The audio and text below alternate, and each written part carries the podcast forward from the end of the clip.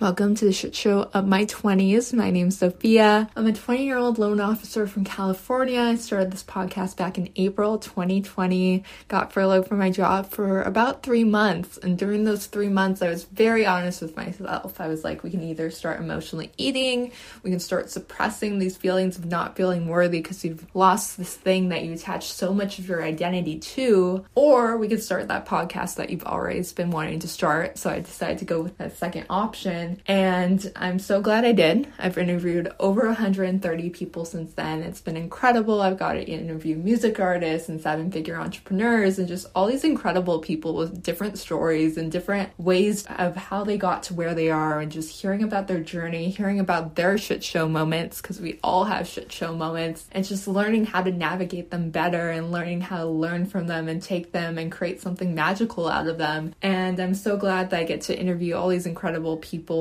and I am such a big believer that you can radically change your life in a year. You can just radically change your circumstances, where you're at. And I remember being 19 and just trying to get a job and applying to like, I was applying to Ross and like a smoothie bar and like all these places wouldn't take me. And I was like so offended. I was like, why is no one taking me? And then I finally passed my NMLS test and then I got a job with a major mortgage company. And I was like, oh, that's why they didn't take me because I was meant to go down and get this job instead of that job. And I went from being 19 with zero dollars in my bank account and just being so stressed stressed about money and so stressed about like, is it going to come into my life? Do I, what am I going to do about this? to being 20 year old with over 60 grand in savings. And I think one of the big changes that I made between those two was even when I had zero in the savings account, I still believed that I was abundant. I still believed that money was going to flow into my life. I still believed in something that I couldn't see at the time because I knew it was just a matter of time before it was going to come. So I'm such a huge believer and you can radically change your scenario. You can step into that next version of you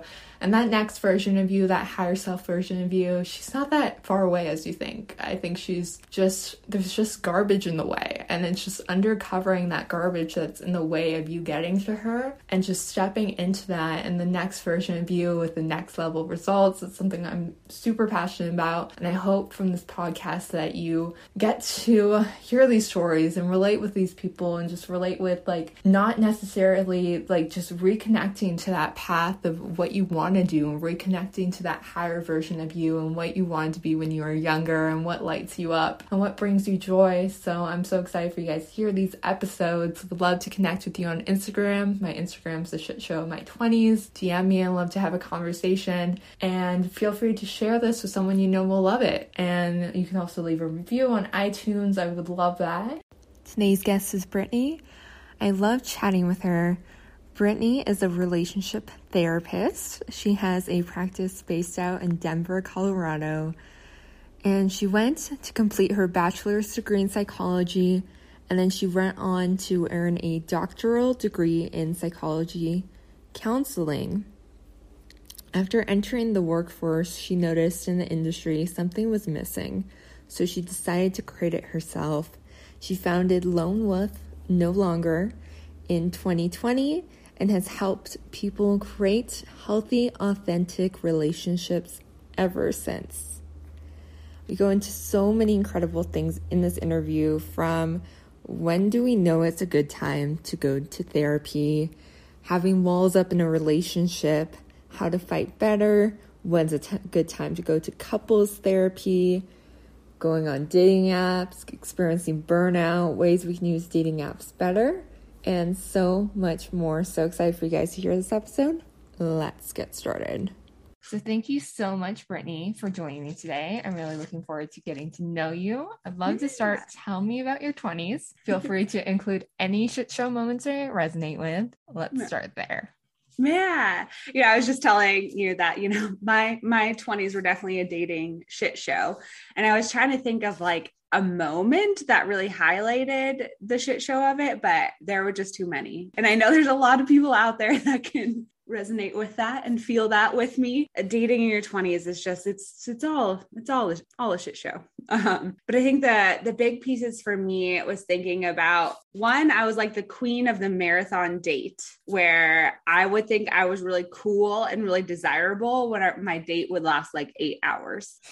or like, oh yeah, we like you know, went to the went to the bar and grabbed a couple drinks and you know, we're there for 6 hours and thought it was so amazing and meant so much that this person wanted to spend that time with me and then was surprised when they ghosted like month and a half later, weren't really wanting a relationship. And then I know on my Instagram I talk a lot about attachment, but I think for me so attachment is like relationship personality types and I was more typically distancing and like had my walls up, was more protected, that type. Um, then I was like, wait, shoot, I like relationships. I want relationships. And so then I try to like engage more in dating. I felt like on that pendulum swing constantly of like feeling too overly needy and then distancing myself or dating people that are really emotionally unavailable and then like stage five clingers and was never able to like find that like peace, that like center of like dating healthy people that didn't make me want to run away or cling on for dear life. I think that was that was my 20s was that pendulum swing. Yeah. And was there a moment for you when you realized this is such a shit show? Like, where do I start to unravel all of like what's been going on and start to break some of these habits? Yeah, I mean, so also in my 20s, I was in grad school and I was studying relationships. So you'd think that I would like be able to get my shit together a little bit more because I was constantly delving into what are healthy relationships. And I think one was just not being in grad school anymore, not being just crazy busy and sleep deprived and trying to sneak in relationship stuff whatever I could. And I think also just starting to find healthier people was teaching me and showing me that like this isn't working. Um, I know that really when I started setting more boundaries for myself and recognizing what I'm willing to accept was more when that change and shift started happening. And when I first started setting those boundaries, it wasn't great. I was going through my phone, deleting like old pictures because as as we go, we take way too many pictures and our phone storage gets full. Um, and I had a screenshot from like years ago that I found, and I'm probably gonna like post this on Instagram at some point. But I was dating someone and they had like ghosted me for like over a month and then came back and texted me like five times in a row and then like was hounding me about how I was ghosting them. And I got so angry. And I was like, first of all, like went into this like tyrant, like just getting angry with him about how can he demand this of my time? And like, this is how I deserve to be treated and all these different things that weren't, weren't wasn't the best way of setting boundaries, but you know, I definitely set them and then ended that relationship. And I bet there's probably people out there that also resonate with that of like the first times they set boundaries and how dramatic that felt. And now just like knowing what I want and desire and having that boundary, being able to kind of set those in place probably was probably was a shift in some of that shit show dating. Mm-hmm. And what advice for you, do you have for someone who's maybe setting that first boundary? Yeah, I think just do it and see what happens.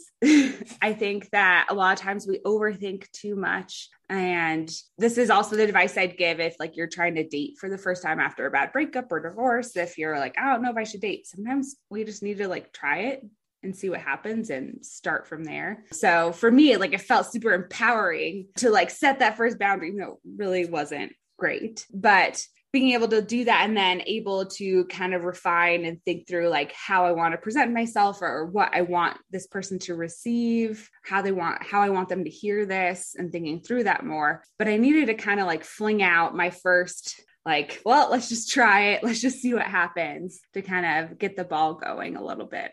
Mm. Yeah. I'd love to go back to you used to do marathon dates. Do you do marathon dates anymore or what's your what's your opinion on that? Yeah. So I'm actually currently partnered. So we do do marathon dates, but that's, you know, because we live together and it's just constantly a marathon date. but so I think that we really romanticize this of like, oh, it was such a long date, or it went to the next day. You know, we spent the whole night together, this like romantic feeling we have that just feels overwhelming and amazing. But what this is, is us trying to create this like false intimacy we don't know this person. So, us spending this amount of time together gets us attached to this person. And if we're spending that much time, we're probably being overly vulnerable as well. So, this person that we've met once who was a stranger, unless it was part of like your friend group or someone you knew, right? someone who is a stranger we spent all this time with and all of a sudden are super attached to, but don't know anything about, right? Some of our relationship behaviors don't even pop out until like one to three months later. And then again, you know, more and more throughout knowing someone, you see more of their relationship behaviors. But those big red flags typically don't jump out until one to three months. So if your first date, you're already spending 10 hours together, where do you go from there? Do you see them in a couple days? Do you see them next week and do an hour long date? All of a sudden, you're in a relationship with this person because you want this closeness and you're so excited and you want to jump in. And then you're kind of starting this relationship with someone and probably going to not end well because you don't know them and you're already emotionally attached to them. I think that's the big piece is you're creating this emotional attachment to the idea of someone and you're going to get hurt because you're too overly invested right away. Mm-hmm. And how do we not get overly invested right away? Yeah. So I made a, a fun little like reel about this on my Instagram. It, Instagram is now taken over my life of how much time I spend trying to uh, make funny videos. But yeah, so I think one is don't be overly vulnerable on the first date. Again, right? Like we think about how dating goes, especially, you know, in our 20s, we're doing a lot of online dating, dating sucks, right? we get a lot of ghosting, we get a lot of talking to people for couple weeks and then them disappearing. And so when we find someone, we feel like we're connecting, it can be so exciting. And we can just be like, oh, finally, I'm finding someone I like, I can enjoy, I can have a good conversation with. And then we might share some of these overly vulnerable details. First of all, this gets us way too connected, right? Whenever we think about, I always say, if you can have a conversation with your Uber driver, it's not vulnerable, right? The purpose of vulnerable conversations is to create connection. So, again, if we're trying to connect with someone that we don't know, that's when that those issues start coming up. So all of a sudden, we gushed out all these things that are super vulnerable to this person who may not text us back tomorrow. And that just leads to so much trauma and hurt because they're already taking that step of being vulnerable. And that's like the definition of vulnerable. We leave ourselves in a place to be hurt. So people need to earn your vulnerability. And then also, there's this phenomenon too that the more you know someone, the more that you're able to kind of see more of the context than blaming the person. So, if you go on a first date with someone and they dump all of their trauma from a recent breakup, you may be like, whew, I'm not going to talk to that person again right? But if we're like 10 dates in and they go into this, we're like, oh, that must have been so hard. They're such a great person. You know, I'm so sorry they went through all this. We know them better and we're better able to see them holistically in all the context. So by being overly vulnerable too quick, we're also inviting more rejection because people don't know us to have more of that context. The other one is don't go on dates like right in a row. So if you find somebody you like them, it's so easy to be like if you went on like a weekday date to be like, "Oh my gosh, I want to spend more time with them. Like, let's meet up this weekend. Let's spend the whole day together. Let's go for a hike. Let's do something more long term." But what we want to do is slow that down and have about like one date per week because again this allows us to have some more space from that like emotional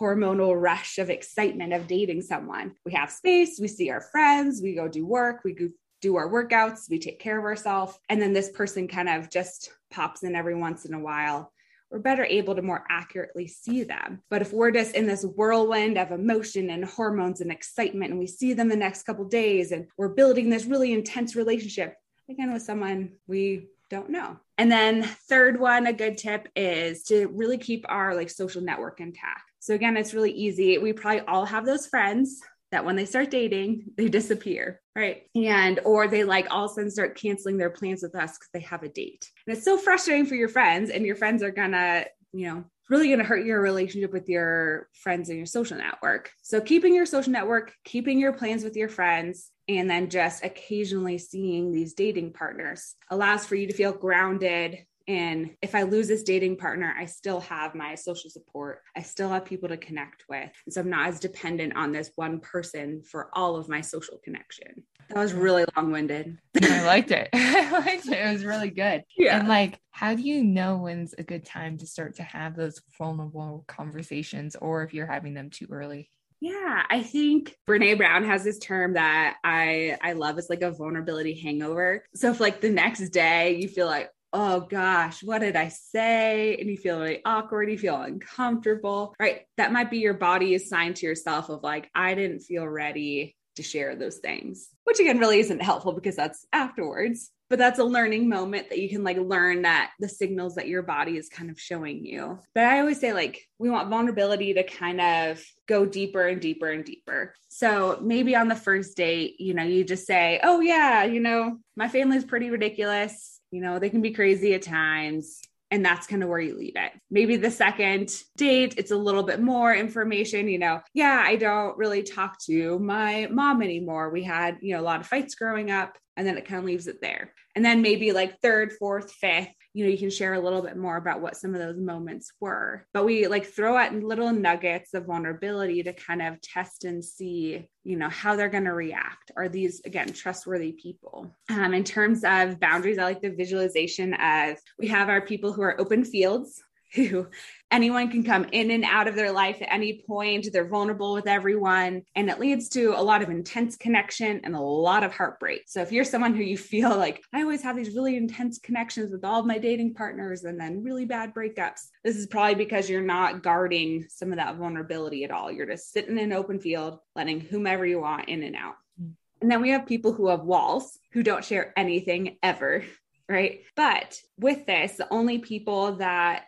stay in this person's life are people who are okay staying on the outside, don't want closeness. So if you find yourself dating unavailable people all the time, this could be one of the reasons. Or we have the people that don't listen because if you're setting up a wall, you're setting a boundary, you're saying, I don't want to share this. So the other type of people are people who ignore this and push through your boundary, right? And they're going to be boundary pushers throughout the whole relationship and not really listen to you when you don't want to do things or don't like things or want to be treated in a certain way. So if you are dating those like stage five clingers that like don't listen to you, don't listen to your boundaries. You feel like you're constantly being pushed into doing things you don't want to do, but you're like, oh, but they broke down my wall. No, they didn't listen to your boundaries. So then we so we have those two types of sharing vulnerable moments, right?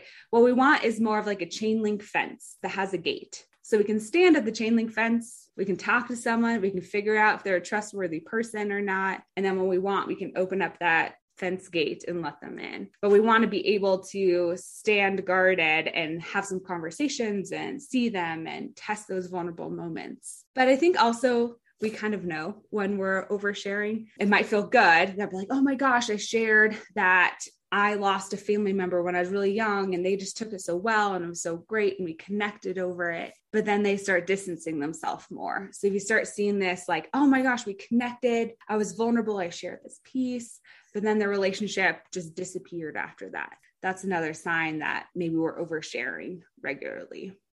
And for someone who does have their walls up, yeah. How do they start to recognize that or what type of tips do you have for letting those walls come down? Therapy. yeah, I think that we develop those walls for a reason, right? They're there to protect us.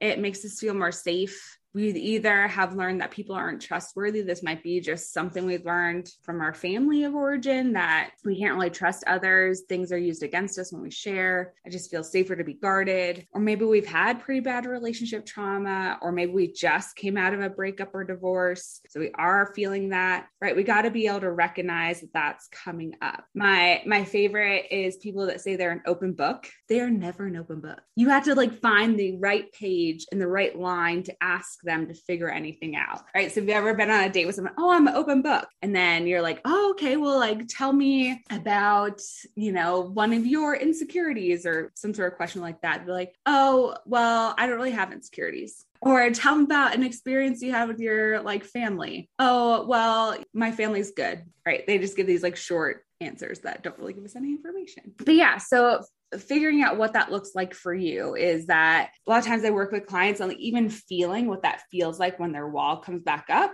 Because sometimes you can like go throughout your day and have your wall down, but then there's a moment where that like triggers the alarm bells and your wall shoots back up. So feeling what that feels like when you're disconnected. So a lot of times I work with people that they can share things, they can share something that feels really difficult, but they're sharing it in a way that doesn't feel vulnerable at all to them. So they can share oh, my last partner cheated on me and it was really difficult, right? And you're like, oh my gosh, they shared something vulnerable. That's wonderful. But they didn't really. They just, you know, told you what the bullet points were, right? And for them, that's not vulnerable. So being able to figure out what that looks like when when we can when we share things but we're disconnected what that feeling feels like what it feels like to be like yeah you know my last partner cheated on me it was pretty devastating it was hurtful maybe it second guessed my desirability as a partner it makes it really hard for me to trust people now eh, having that more emotion and connection to it. And really the biggest thing for working on your walls is finding trustworthy people and building safe relationships.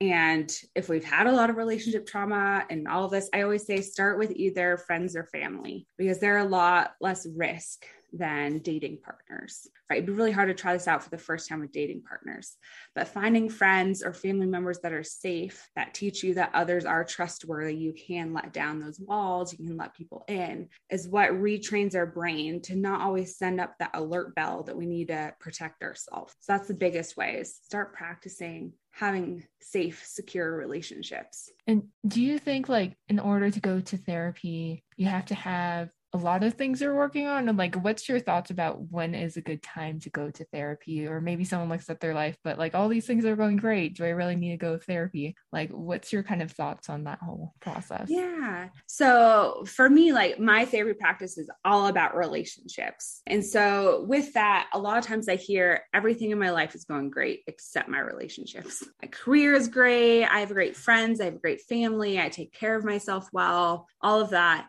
but i cannot figure out dating. I do not know what's going on there. So that is a wonderful time to come into therapy because we're taught that relationships are the most important thing. They are the thing that life is about, that you are not a whole person if you're not in a romantic relationship. But then we're never really taught what healthy relationships are. And so then our only model are our family and rom coms, which a lot of times both of those aren't that great. So if you're just like interested in getting, gaining some insight into your relationships or why you keep falling into the same pattern even though you know your pattern, you know you date unavailable people, but you keep end up in relationships that emotionally unavailable people and you don't know why, right? Or you uh, feel like your picker's broken, like you keep choosing these wrong people. That is so that would be my like threshold, right? That's like people are like, yeah, I don't really know if I need therapy. It's a great entryway of just learning insight for yourself and what healthy relationships look like and how you can change some of your relationship behaviors and patterns. Because I don't know a single relationship out there that couldn't benefit from some therapy. Relationships are never perfect.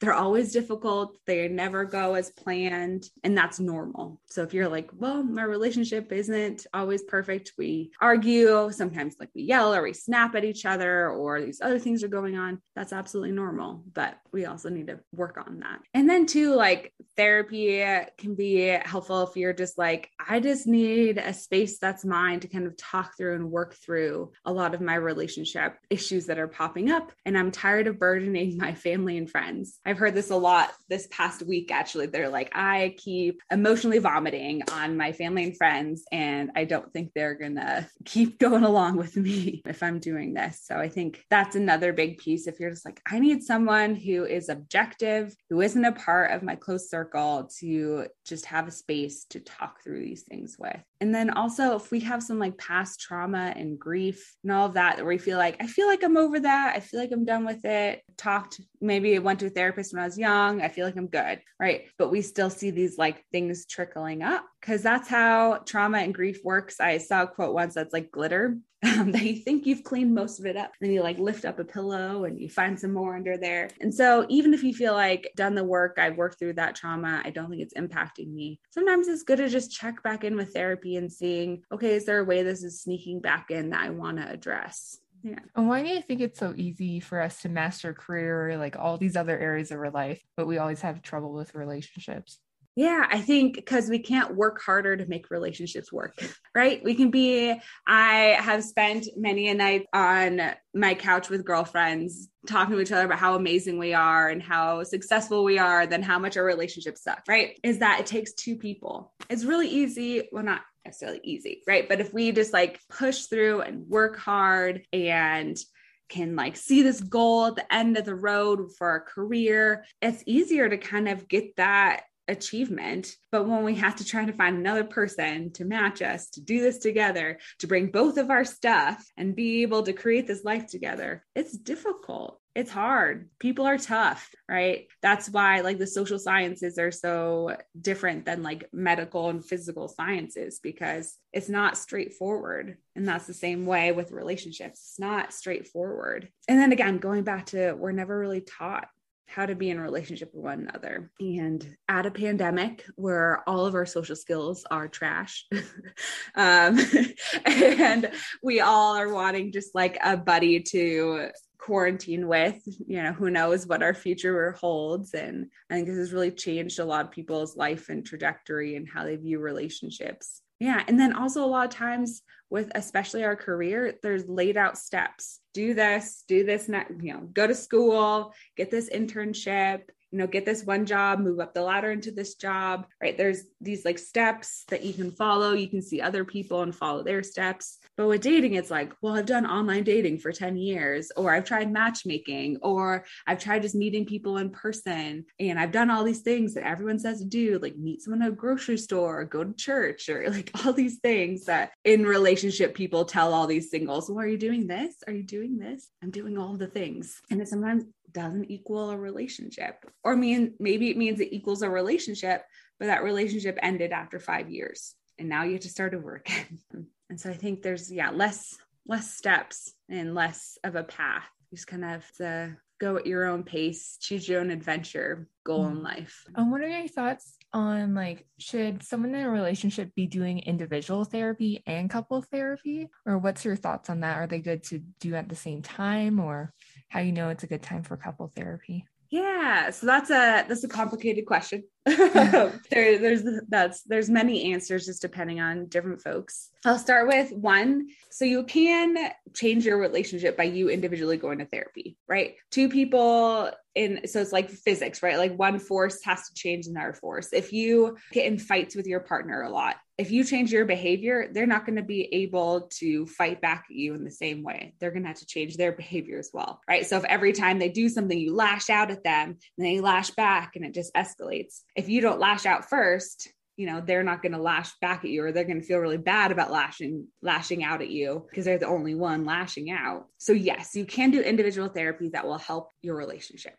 and if you're the only one willing to work on your relationship and grow it, it's going to get to a stuck point. So you're going to need both of you gaining some insight, making some changes, working on your communication, all of that. And there is some research to support that going to individual therapy versus couples therapy when your relationship is in turmoil it has a higher likelihood of divorce than if you just go to if you go to couples therapy. So if your relationship really is in great turmoil, it might be something you're like, okay, we probably need couples therapy than individual therapy. But if there's issues popping up and you want yourself to be better in the relationship, that's probably more individual work. And then honestly, I know that it's time consuming and it costs more money to do both, but it really is it's gonna it's gonna work out best if you have both because your individual therapist is on your team and is your cheerleader and it's going to tell you how great and amazing you are and what you can work on and how to change some of your reactions. And it's wonderful to be able to come to your individual therapist and be like you will not guess what they said in couples therapy this week. And so it's great to have that. And i always say in couples therapy like we're raking up the muck.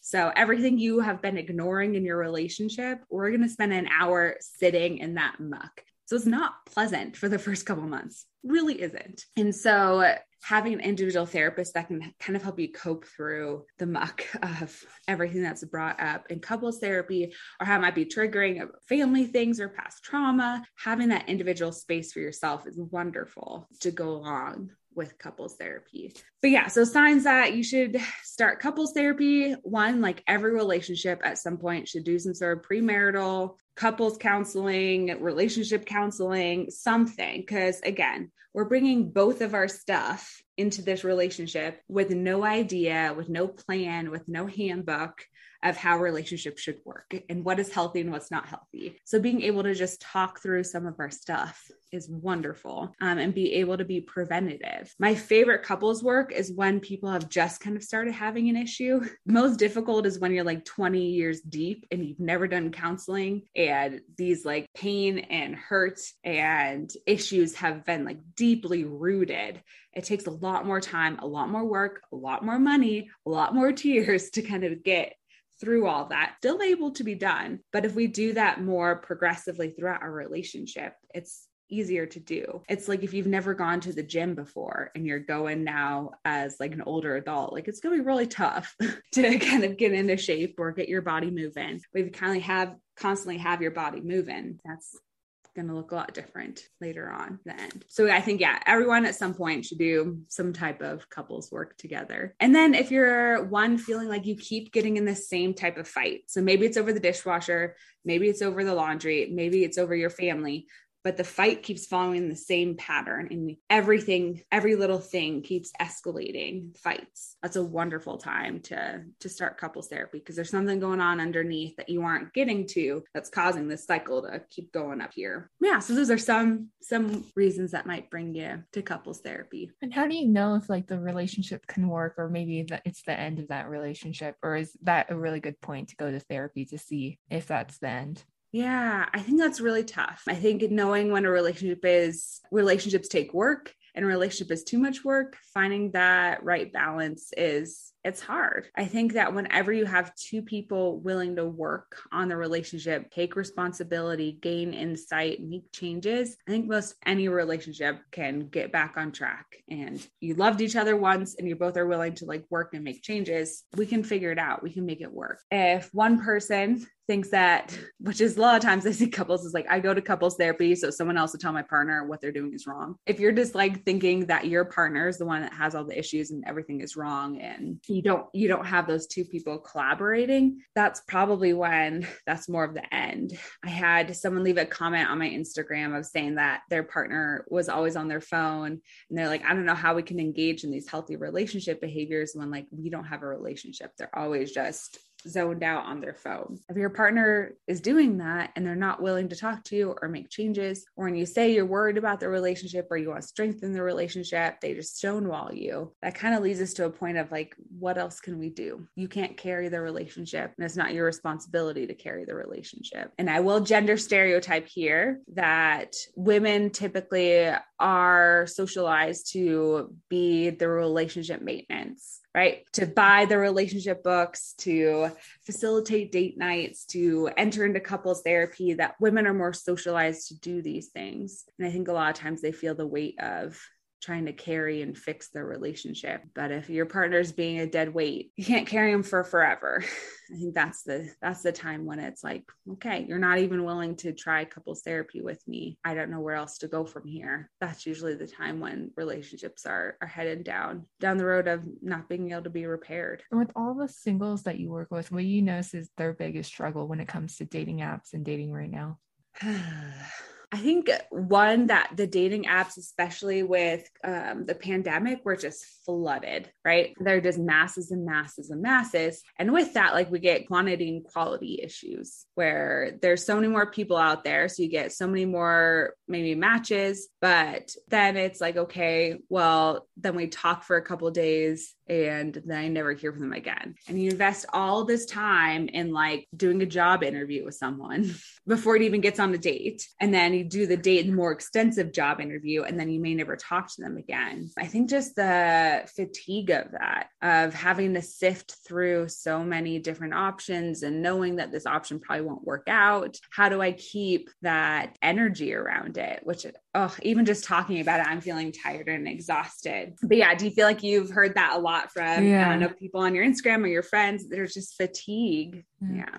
Is there any way to use them better or not be so burned so I, so I think you know I've done some like different creative things just depending on my client's personality. So I have one client that's like, okay, I'm your accountability person you have to have gone on a date with someone by the next time we meet, right? So maybe it's just like holding them accountable so I can kind of put some energy into, okay, I got to message more people then. Or it might be that you set a timer every day and that is your time that you go on the dating apps and you message and you talk to people and you just kind of have it scheduled out like you would have like a workout or like work stuff, a work meeting, uh, going out with your friends, anything else you'd like schedule in your day, you just have it set out like that. Another thing I always say too is like go on dates, go on places where like you want to go anyways. So if there's like a new restaurant or a new bar or a place that you really love, like use those to go to so that even if the date sucks, you at least have gone somewhere fun that you really like. And it can be more about having fun and going out and having someone to do things with than like this person has to be my person. Like that's something. And then I also say,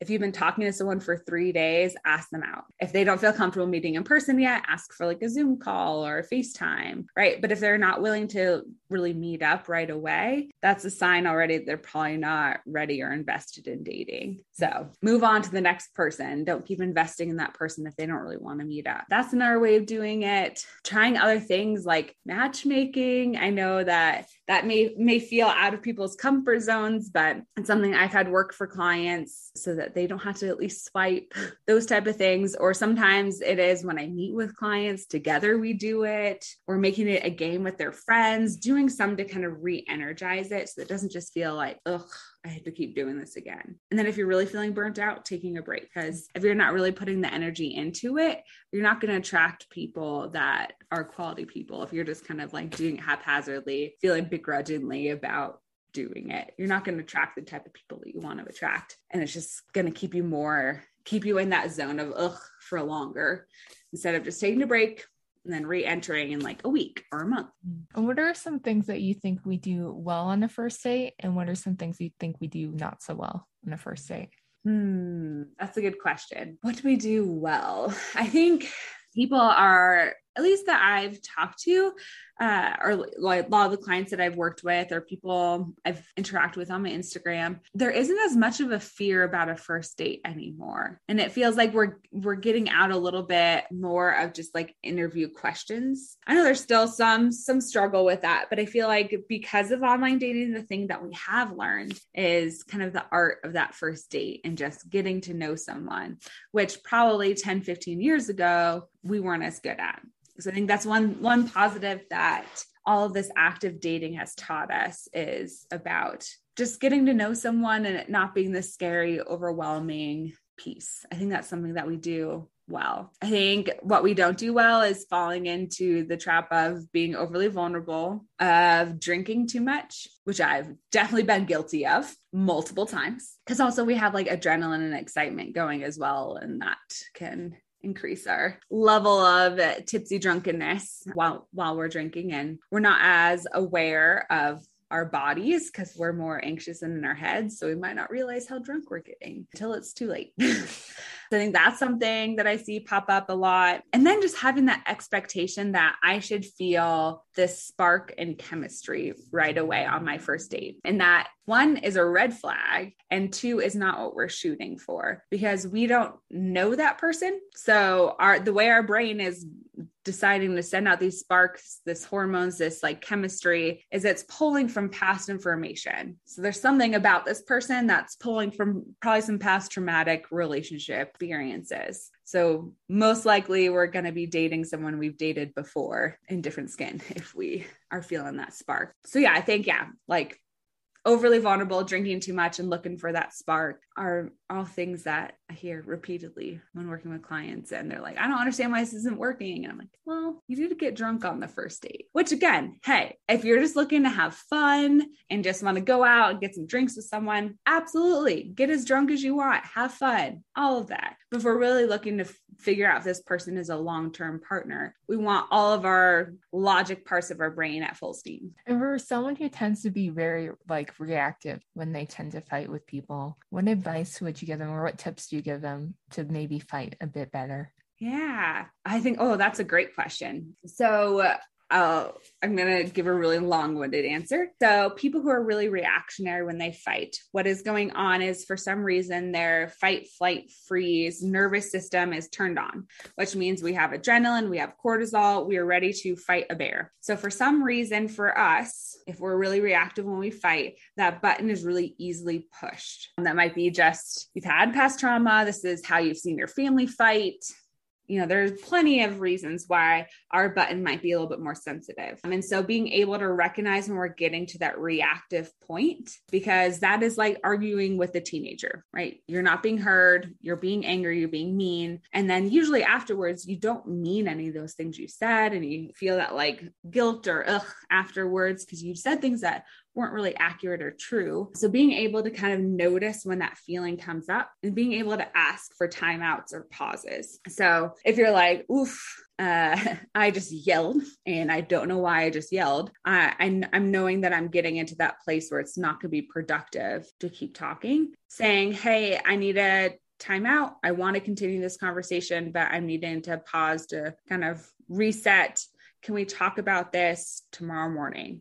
We talk about this in an hour? Giving it a time limit so that person respects it and knows that we're going to continue to talk about this, but we're also going to take a little bit of a break. Um, and that's where the fallacy of like, don't go to bed angry doesn't work. Some people need to sleep and need to reset their hormones to be able to talk to talk things out and that's okay. But just making sure that you actually continue that conversation. Because a lot of times people are like oh i can't do this and they walk out of the room or they shut down and they never talk about it again. And that's what causes that reoccurring cycle and pattern of having those fights over and over again. But you know for example for me my partner cannot sleep if we are in a disagreement. Me i could pass right out and be fine. So it's also just learning you know, what works for that relationship and figuring out, okay, I know you're not gonna be able to sleep. Just give me half an hour um, and we can talk about this again. But yeah, so like learning that when you feel that rising intensity, or it's actually what it at the line is is when your heart rate gets above 95 beats per minute so if you have a lovely watch that tells you your heart rate you can even just turn that on and be like oop i'm in my danger zone i should not be arguing right now yeah, yeah. and i have a couple final questions for you okay What's something you're really excited about right now? So, I just finished creating a journal for modern dating um, that is available on Amazon. I'm really excited about it. Um, I literally like it got published like two days ago on Amazon, but it just has worksheets in the beginning to kind of get you thinking about your relationship patterns, some dating tips, and then it has journal prompts to walk you through your first three dates with a dating partner. So I'm super excited about that. Like I said, it's available on Amazon. I should be getting some author copies in the next couple weeks. Um, so if you're against Amazon, that is okay. But um, you can also get them hopefully soon through my website. But yeah, I'm just excited because I think the other big thing is access. Um, that some people don't have the money, time, or aren't really ready to invest in themselves to dive into coaching or therapy. So trying to figure out these other ways of reaching folks. That's what part of my Instagram is, is like, how can I get some of this relationship advice out there? I'm in a way that's a little bit more accessible. Um, so maybe paying $150 for coaching is not something that is something you can do right now, um, but you can pay $35 for a journal to kind of help you work through some healthier dating patterns. Mm, that's awesome. Yeah. yeah. And what is something that most people don't know about you? Oh, hmm. I'm going to use my like token fun fact about me. So anyone who's ever done like been an icebreaker fun fact with me knows this. I know how to ride a unicycle. so when I was a like little kid in my like elementary school, we had if you went early before school, you could learn how to ride unicycles.